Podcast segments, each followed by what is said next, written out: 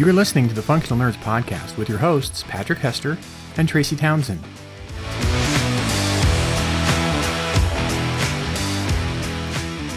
Welcome back, friends. Please make sure your pod seat and tray table are in their upright and locked position. Pull out your Hugo Award nomination ballot and add the Functional Nerds podcast to your best fan cast selections. Once you have done this, the airlock will seal and life support systems will engage. We hope you enjoy and survive your trip to the Functional Nerdverse. We get to do it again and yeah. again and again. it's funny because right after they announced that they were going to be opening on a certain day, Mhm. it's like three days later, I think I got my email Right. saying Yeah. nominations are open. Go nominate now.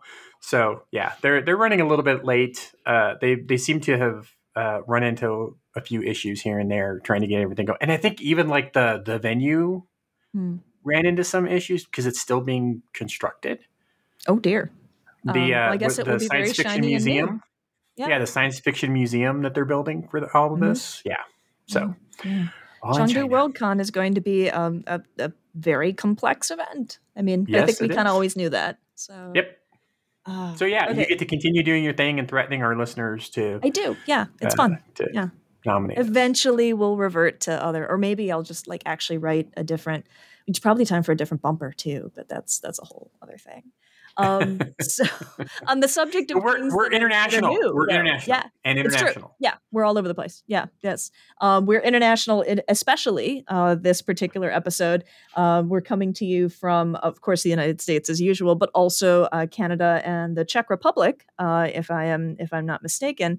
And with us, we have the editors uh, of a upcoming anthology, Life Beyond Us, which is due out on April 22nd. So you should be listening to this episode with enough time to make your pre-orders to make sure that it is part of uh, a flotilla of no doubt awesome mail, hopefully not related to American tax season. Um, and possibly missing the window thereof on April 22nd. Uh, so we have Julie Novakova and Susan Forest. Welcome aboard. Thank you. All right, so So, so hold on before you even go for so the Czech Republic is known for like really really spicy food, right? Isn't that isn't that like what? No, she's she's looking at me like what? Really? No. well, I mean, we're known for more like, oh, let's say, German like food. We have lots of sauerkraut and typically ah, Czech Sausages. recipes. Yeah. Yeah, we love sausages here. So, yeah, basically, I mean, Czech and German cuisine are really related, but not really spicy. yes, I was teasing. I, as a matter of fact, I love sauerkraut. So one of the things that that I grew up with, uh, we would have every once in a while was uh, Polish sausage, mhm. A- and that's like a that's like a, what it says on the package: Polish sausage and sauerkraut. it is whatever Americans have decided is Polish Yes, sausage. I yes, exactly. Probably a, an important caveat. Um, Anyway, sorry. So so that was No, Julie, and, and then Susan. Uh, Canada is known for that a- episode of South Park, I think. Right? Um, maybe. I don't watch South Park. Sorry. no, it's fine. I, do, I don't think that you would find them very flattering to your nation. Well, It's yeah, it's not. Yeah, it's kind of a long running bit for them. So, all right.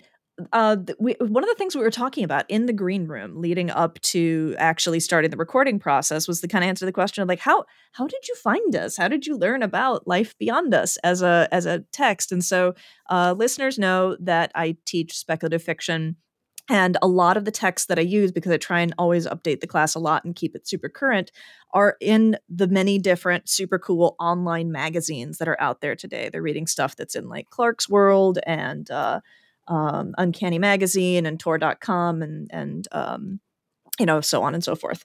And so a couple of months ago, I was back on Uncanny Magazine looking up a story that I had asked my students to read, and I needed to brush up on it myself. And they have, of course, an iframe kind of thing going on on their website where they have different advertisements for for books that are coming out and for um, for magazines and you know different Kickstarters and all sorts of cool stuff.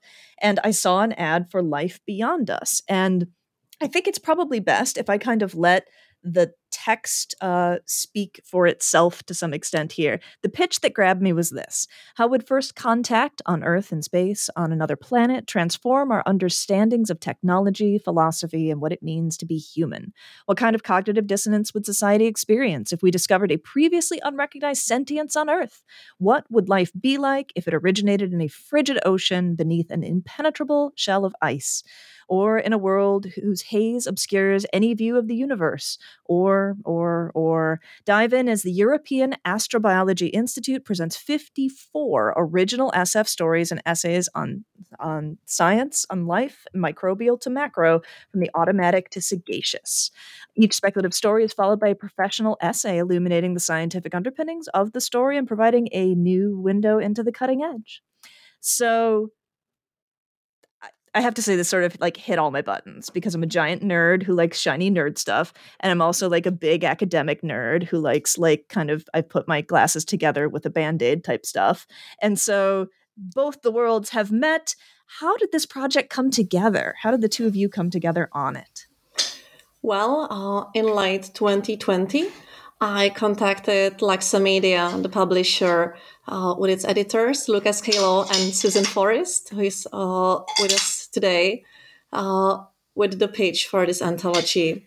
Because I have been a long time fan of science and scientist, and also an educator and science fiction writer and editor.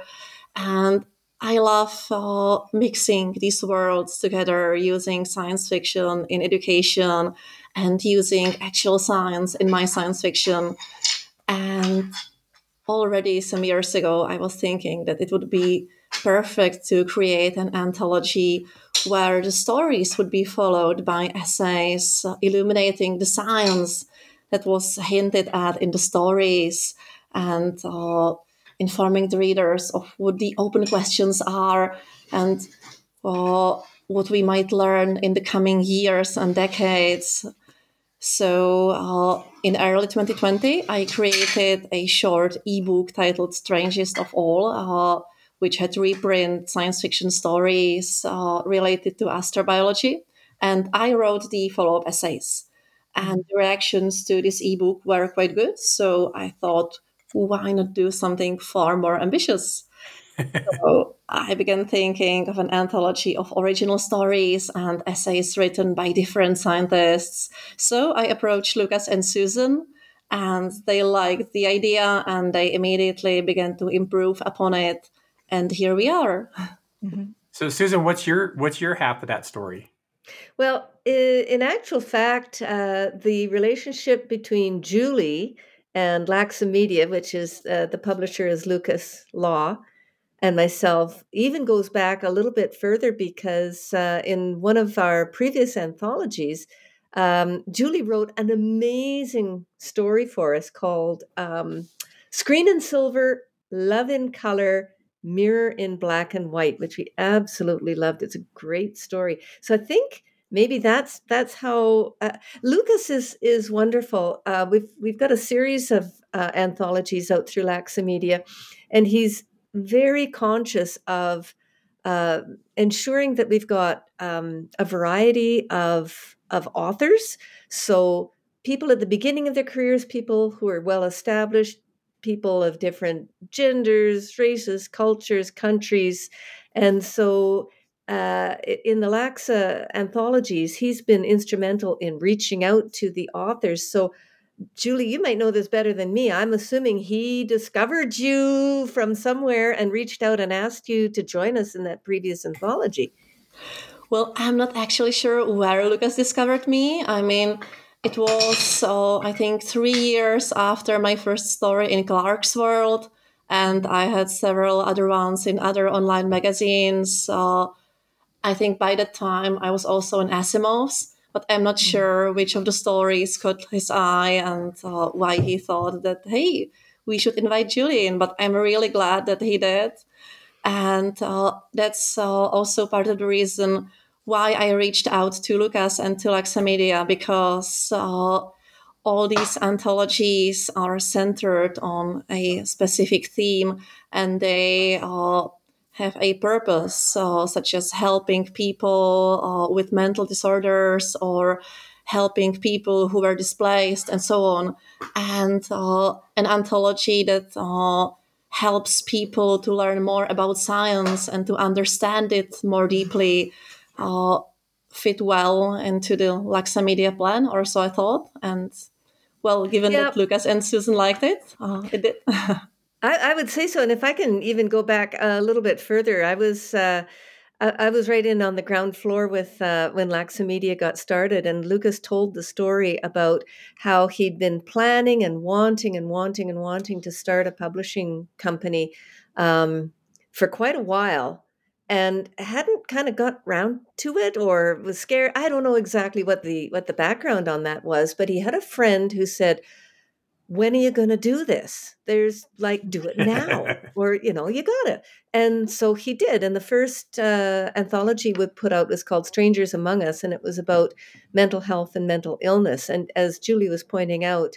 Um, everything that uh, comes out from Laksa Media is um, is for that purpose. It's for raising conversations about things that maybe uh, we don't always uh, talk about. So, mental health and mental illness, caregivers and caregiving, uh, di- different topics like that. And so, yeah, so Life Beyond Us was perfect because, eh, you know, there's a, especially with climate change on our, I was going to say on our horizon, I think we're plunged well into the middle of it by now.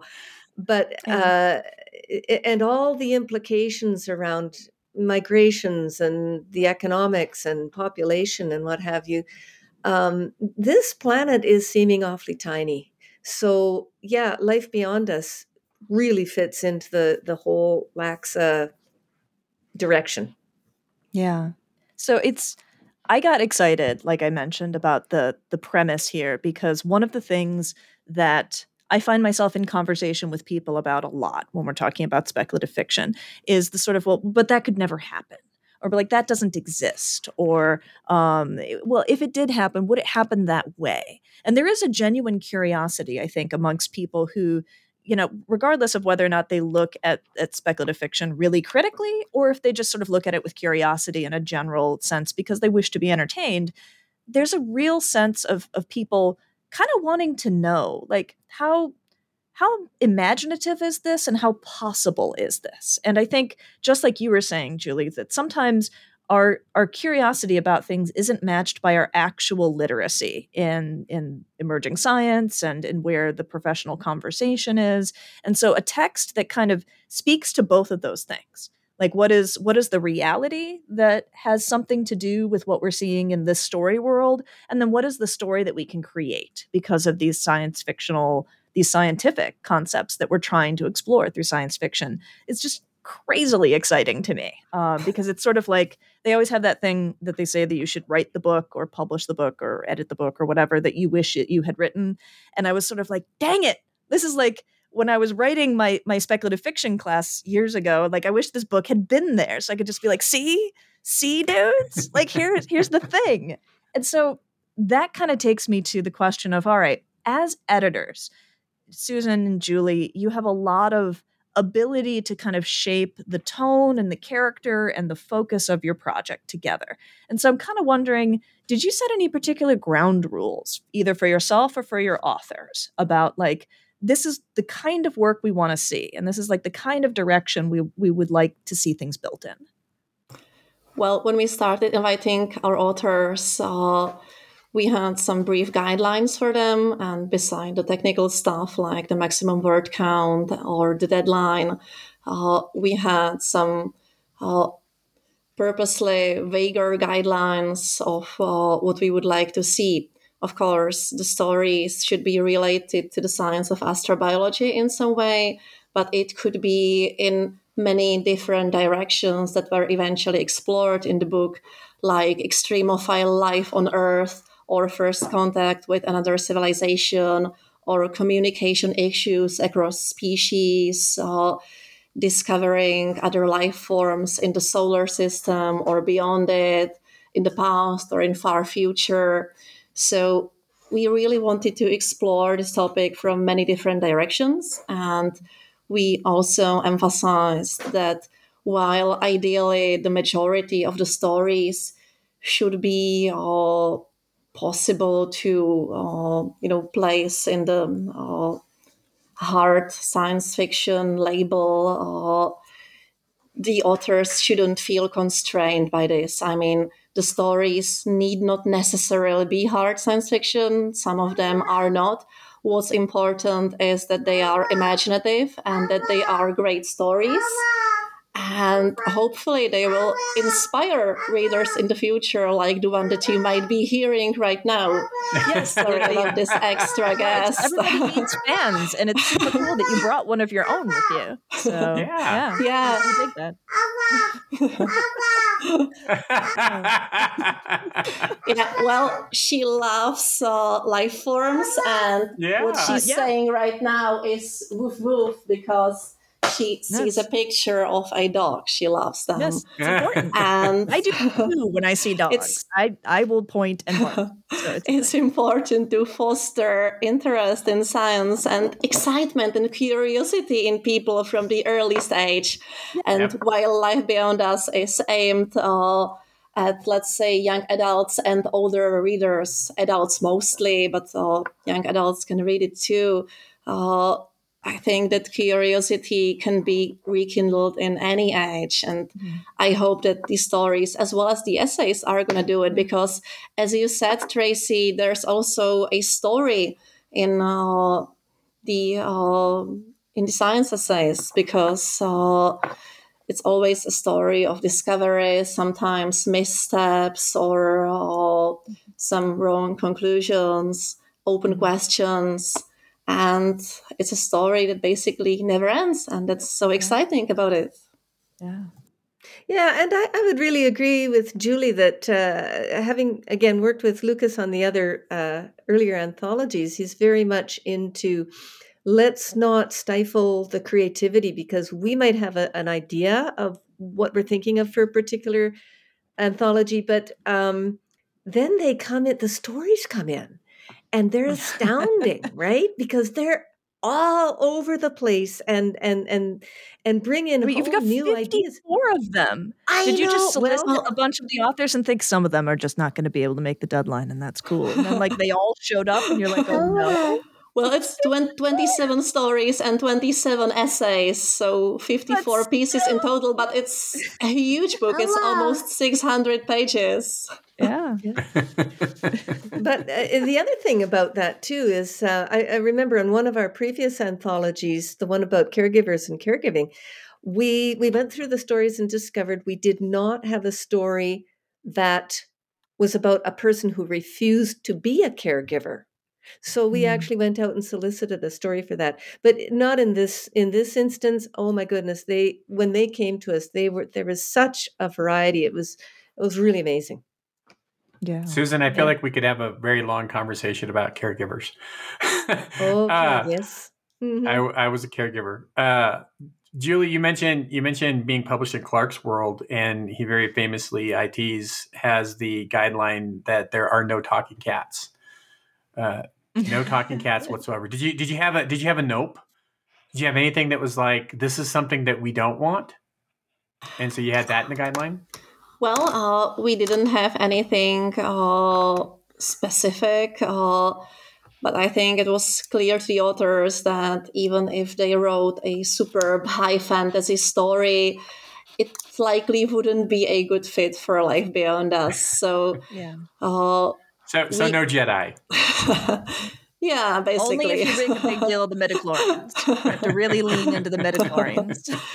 Yeah, but I mean, all the authors uh, understood the guidelines perfectly, and they handed it sto- handed in stories that explored the topic of life beyond us, be it microbial or another technological civilization, uh, very carefully and from many different directions. And we can say it also about the stories from the open submissions period because when we ran the Kickstarter to fund the anthology in early 2021, we had a stretch goal for open submissions, and it was reached, as well as the two previous stretch goals for translated stories and for stories by Brazilian science fiction authors. So uh, we had uh, something over 300 stories in the Oh, open God. subs. And yeah, So but giving you a there were time so not many good getting it down to 27, but that was really a lot of work. that is so much slush reading. My God. Well, and we also had um, a, a story that actually doesn't have any life beyond us. It's all dealing with human beings, but it's about do we land a lander on Mars because we could contaminate that planet, or if there is Mhm. something there, we could bring something back. So even life beyond us, we, we've even got one story that's doesn't have an alien, even a microbial alien alien in it. So did did any of the open submission stories make it? Yes, they did. We have two of them uh, by Nice. Brian, yeah, by Brian Rappatta and B. Zelkovich, and they are both fascinating stories. I think the readers are gonna love them. That's amazing.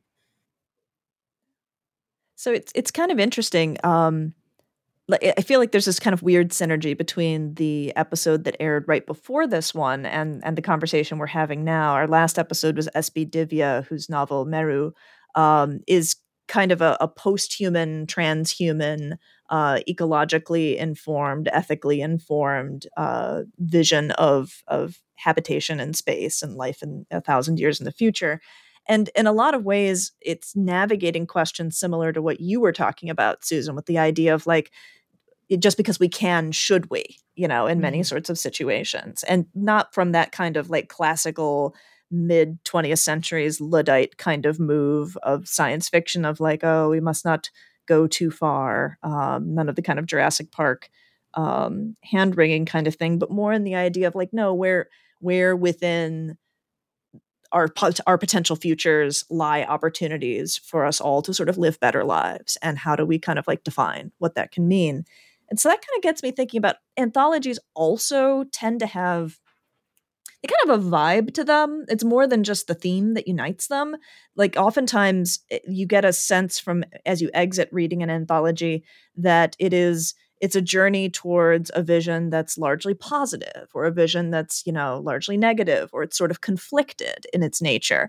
And i kind of wonder if now sitting back and looking at aggregate at what you've created together with your authors do you have a sense that their visions of life beyond us are are they positive visions? Are they hopeful? Are they are they curious? Are they anxious? Are they is it just kind of the whole gamut Well, for me, definitely the connecting element is curiosity because we have uh, several very optimistic, cozy stories as well as some grim and darker ones. But all of the stories, despite all different moods, are connected by curiosity, by the drive to uh, explore the unknown, uh, whether it's scary or whether it seems amazing at first sight. Yeah, I would agree. I would agree. I, was thinking positive, but yeah, uh, curiosity. I think that's a, a good way, way to put them together. Yeah. I mean, I think it would be almost sort of impossible to take the theme of the anthology in good faith and not, as an author, kind of say like, I, I kind of need to kind of need to blow the doors off of off of this. Like, what are the assumptions that I usually make, and how can I like break them? How can I just go to a very different kind of creative place? So, okay, I'm going to ask you a question that is like the bad parent question.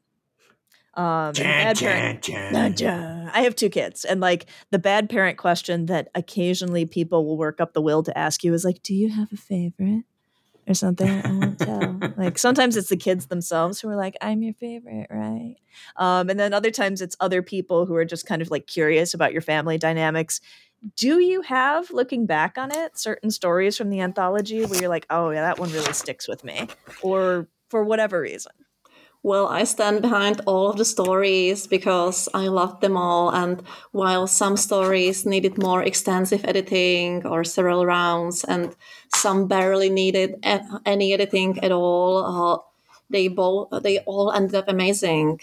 So I don't have any favorites per se, but I have stories uh, that stick to me uh, in terms of questions that. Uh, I like to explore in my own fiction or even professionally, such as the uh, issue of Umwelt, the perceived environment. You know, uh, we humans are very visual creatures, and our hearing is also extremely important for us.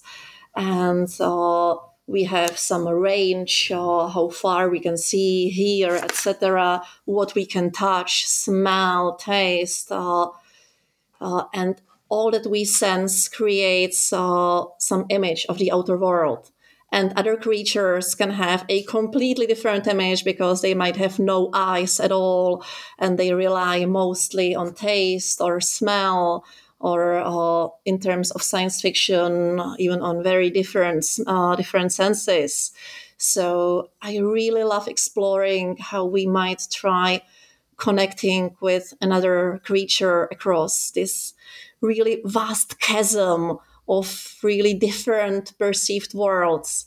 Mm-hmm. And in terms of the stories in Life Beyond Us that explore this question, I think that uh, Simone Heller's Forever the Forest uh, did a really beautiful job at imagining how a sentient tree and a sentient forest that communicates uh, across vast distances can perceive the world and try to connect uh, mm. with a human astronaut who crash landed on its planet.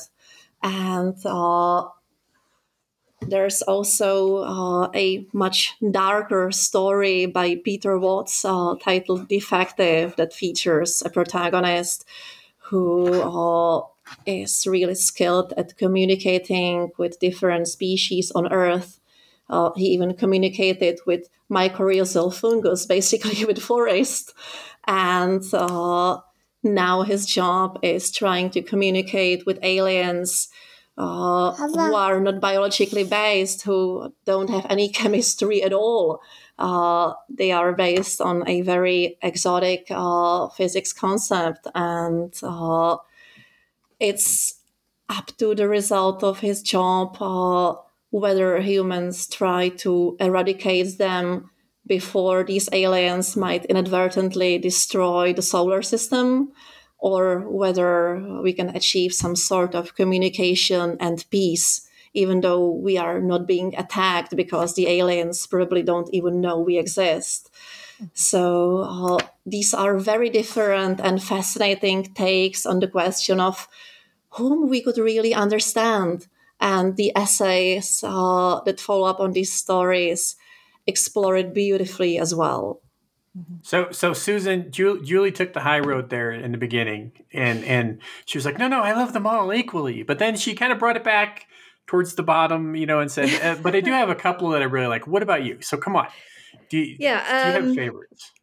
I, I think everybody everybody has uh, certain styles of story that they maybe prefer. Um, and I think that's one of the big advantages to having three different editors on this mm-hmm. anthology because we each bring a different sensibility to it. I know I tend to uh, be a little bit more attracted to the um, the grounded plot driven more stories character.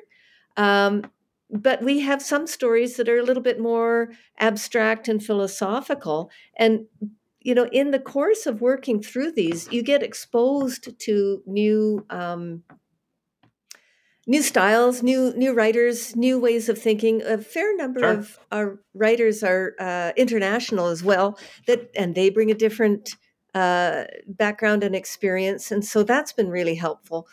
Uh, one of the stories that I would point out beyond the one that I mentioned earlier, that is an excellent story by Eric Choi that uh, it, it deals with uh, should we land on Mars or not. Uh, but another one that really struck me was it, because of its format. I mean, it's a great story in terms of character and what's happening, but it's written in there's a section that's a play. There are uh, Twitter feeds. There are uh, uh, museum archaeological um, mm-hmm. objects and write ups about them, and and they're strung together in a way that's out of temporal order, but it's in a really well developed story order. Um, there's another one um, that really makes use of humor, uh, you know, and humor in science fiction you don't often see as often. Um, but it's it's this wonderful loner astronaut who loves to paint and his job is so easy he can spend a lot of his time painting and he gets wind up saddled with a with a teenager and oh it's no just hilarious so yeah not a um, teenager so it's a horror story there you go. For the astronaut, apparently. Yeah. yeah It's an amazing piece, yeah. Yeah. Yeah. And I think that you get why we love them all because, I mean, both Susan and I could go on and on. mhm.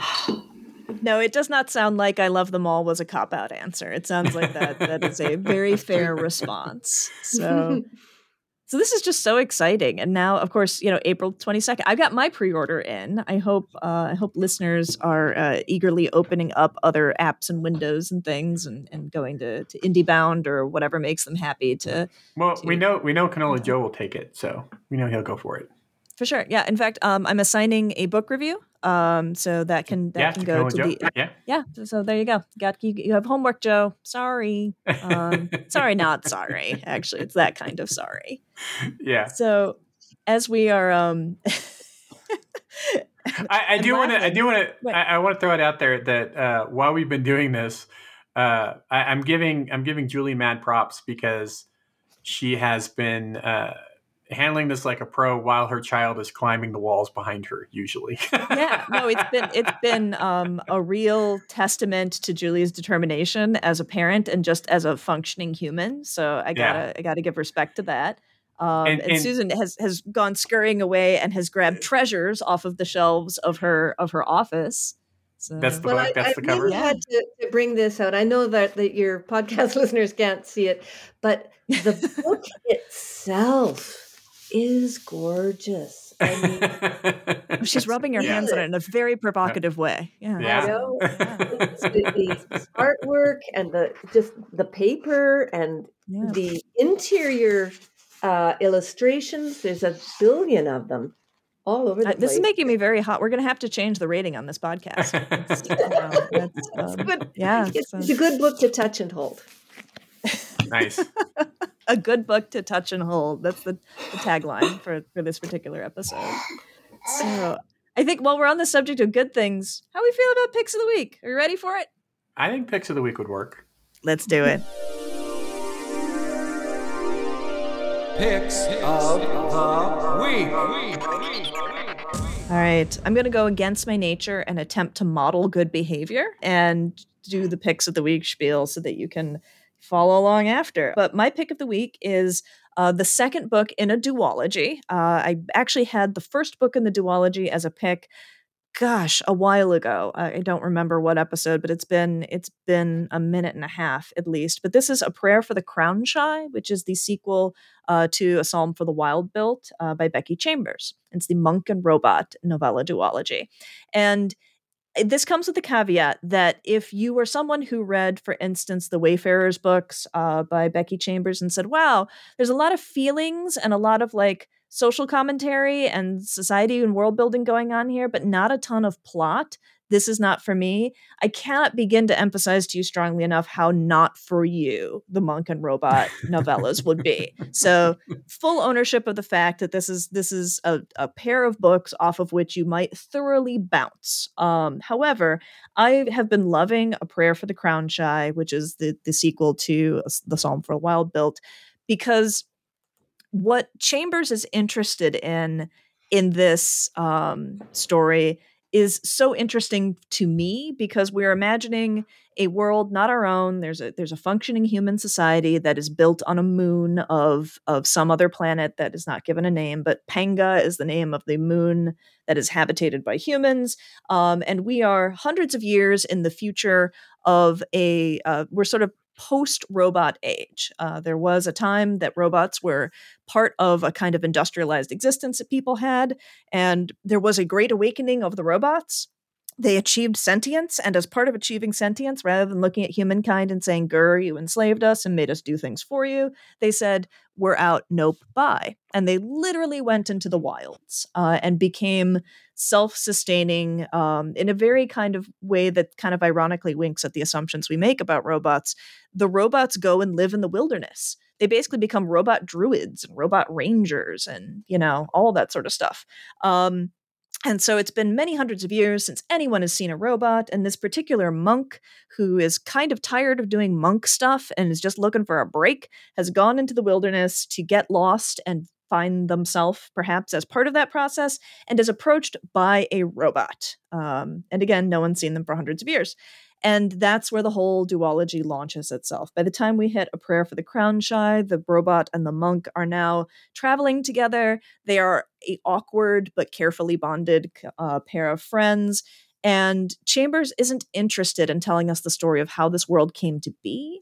She's really interested in telling us the story of using the SFnal stuff that's happening in this world to kind of unpack human nature and like what makes us happy in life and like what do we really need and like what what kind of futures could we build if we thought differently about things like owning stuff or having jobs or money or government or any number of things um, and they are just deeply refreshing very cozy very meditative very thinky but also very funny books. And so, if that sounds like your jam, uh, you should check out the Monk and Robot books. I'm reading the second of them now A Prayer for the Crownshy.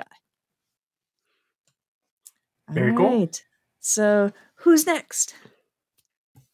Well, I'd love to recommend books by Petr Horáček, uh, but you should be aware that uh, these are children's books actually. Uh, mm. And I think that uh, parents who like speculative fiction and who like humor are going to love reading them to their kids. And it's my pick of the week because uh, my younger daughter, whom you uh, have heard during this podcast, has been sick this week, and uh, reading these books to her uh, made it more bearable for everyone. And we read them like 20 times each day. And uh, he is a Czech author who's been living in London for a very long time, and he actually creates in English the books have wonderful, funny illustrations, and I can't stress enough how uh, funny, uh, for instance, Silly Susie Goose is, or The Mouse Who Ate the Moon. Mm. These books are as funny as the titles suggest, and you uh, can really meet lots of different animals in them and introduce them to the kids so basically, if you have children who are like uh, in the range uh, of one to three years old, they're gonna love these books. Very cool. Awesome. It's a wonderful Susan, thing to about... find that sort of book that doesn't make you as a parent crazy. Yes. Yeah. Susan, how about you? Yes. Yeah, yeah. Uh, the book that I am reading right now is called Karen Memory by Elizabeth Bear. Oh, and yeah. I am thoroughly enjoying it. It's uh, it's steampunk.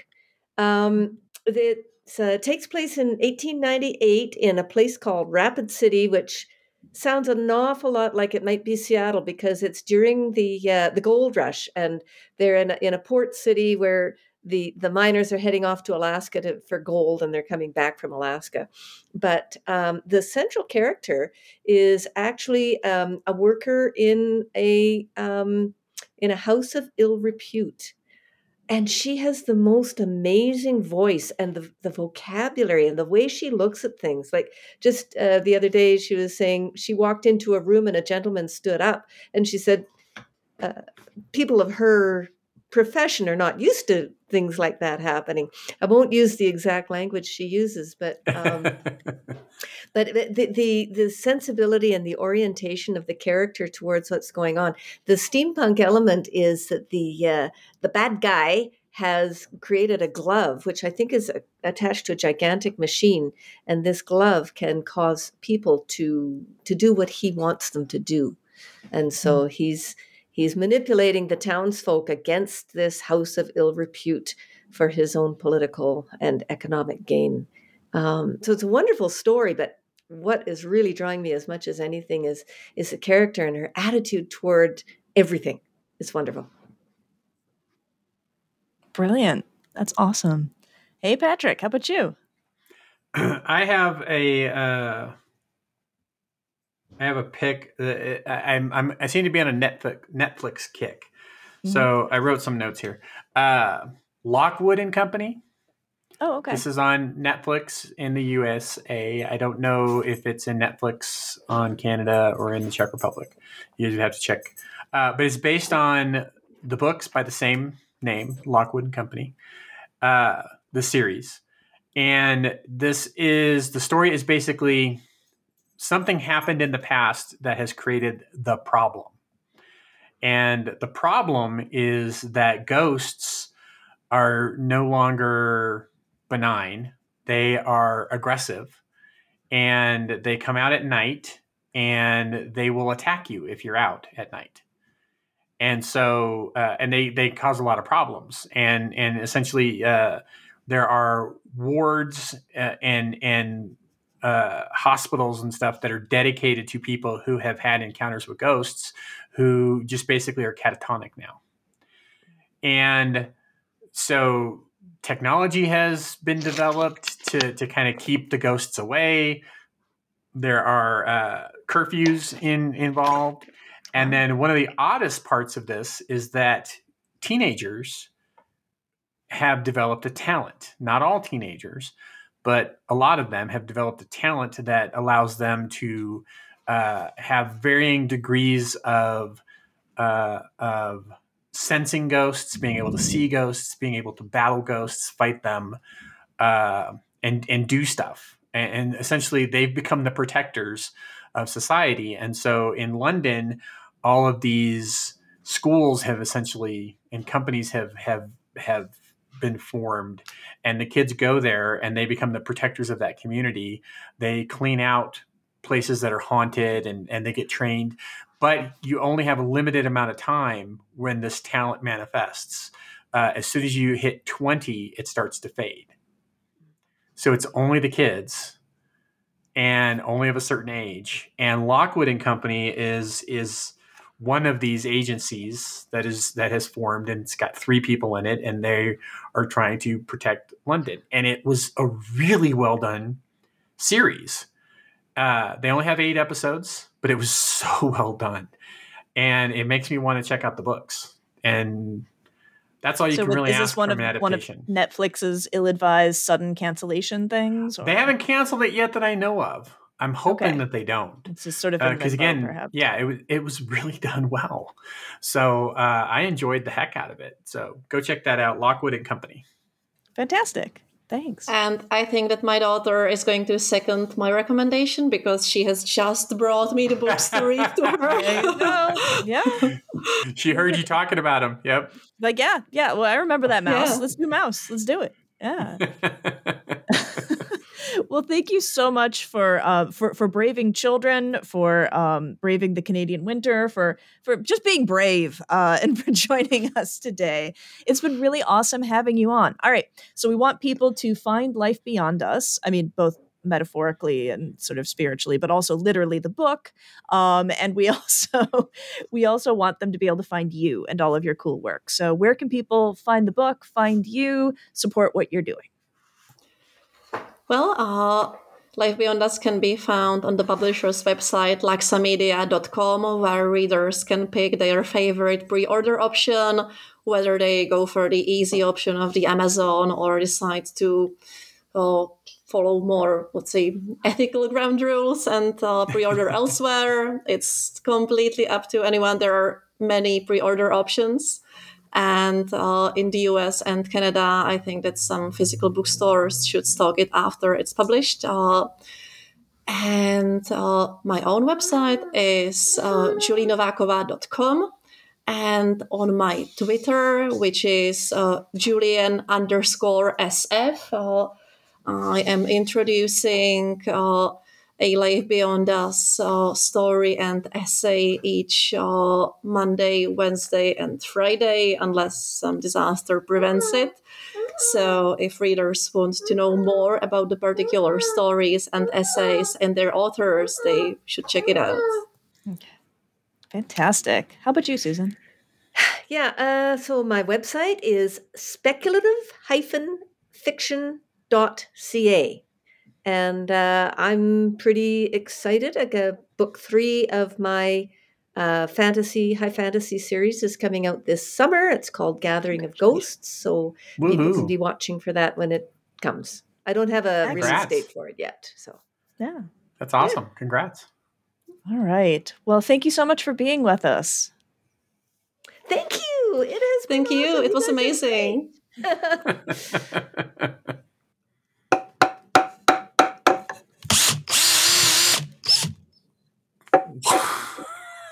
what on earth? Hey. Hey, Oh, oh, hi, Patrick. Tracy, what are you doing to the bumper? Uh, fortifying it. Duh. This is because we just talked to Keith Amon about defending your lair. And And I started thinking about that time Beyond the Trope tried to take over. Yeah, I, I act cool about that, but I guess it kind of got to me after all. you do realize that building a what what is this? It's a palisade. Right. You realize that physical fortifications are not a way of protecting and preserving the podcast into the future, right? I suppose. Oh, oh, what about weapons? You're kidding. You have two Hugo Awards. Those trophies are very pointy and probably excellent for close quarters combat. Oh my god, you're not kidding. You can't tell me that you don't look at those trophies sometimes and think about how good it would feel to just poke them right into Shaun Duke from Skiffy and Fanty, huh? Huh? My therapist says I need to give my worst impulses space to be entertained intellectually but not acted upon. Pfft, I would totally act on that. But there's a problem. I don't have a Hugo Award trophy. I don't even have one of the tiny stabbity nomination pins. Patrick. Patrick. Why are you grabbing me by the collar? Why am I narrating about it? This is audio entertainment, Patrick. Just give the cues. Patrick, I need that Hugo trophy to help you defend our layer. Podcast. But layer podcast, whatever. We need to make sure the listeners know that nominating for the Hugo Awards is a great way to contribute to the SF community and honor content creators they like. Maybe even the functional nerds by nominating them for categories like Best Fan Cast. Please let me go. Oh, sorry.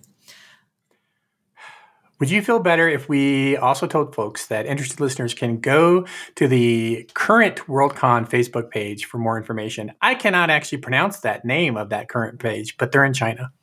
Oh, or, or they could skip straight to finding the Chengdu WorldCon on the web at en.chengduworldcon.com. You know, you're stronger than I thought you'd be. My neck hurts. Walk it off, Hester. Here, here's a hammer. We've got work to do. Let's take a second to talk about Beyond the Trope. If you're looking for another podcast to listen to, we recommend Beyond the Trope. Giles and Michelle have been putting out episodes for a really long time. Not as long as me, but don't hold that against them. They have a lot of great guests, just like we do, and they put out their episodes on Tuesdays, just like we do. They also have a Patreon with a bunch of extra content for backers, which is really cool. They have a Redbubble site where you can buy stuff, also cool. And I just wanted to throw it out there. Beyond the Trope, check them out. I think you'll like them. So there. Mr. Carpiers. You got it right. How about that? Yeah. You can call me Cannoli Joe. If you've if you've never listened to the podcast, there there's there's two different styles here. There's there's Tracy who does prep work and comes up with some very thoughtful questions, and then oh squirrel, Oh, for God's sake. Patrick Louise. are you okay with me recording you today for the purposes of this podcast? Okay. That's probably a good enough signal. when someone comes up to me and says, "Hey, I really love what you do," I'm like, "I'm sorry. Do you know who I like? I think you have me confused with someone else." The whiz bang and the gosh wow and the sense of wonder stuff. My favorite thing about time travel is I actually had a time travel joke for you guys, but you didn't like it. I'm so excited.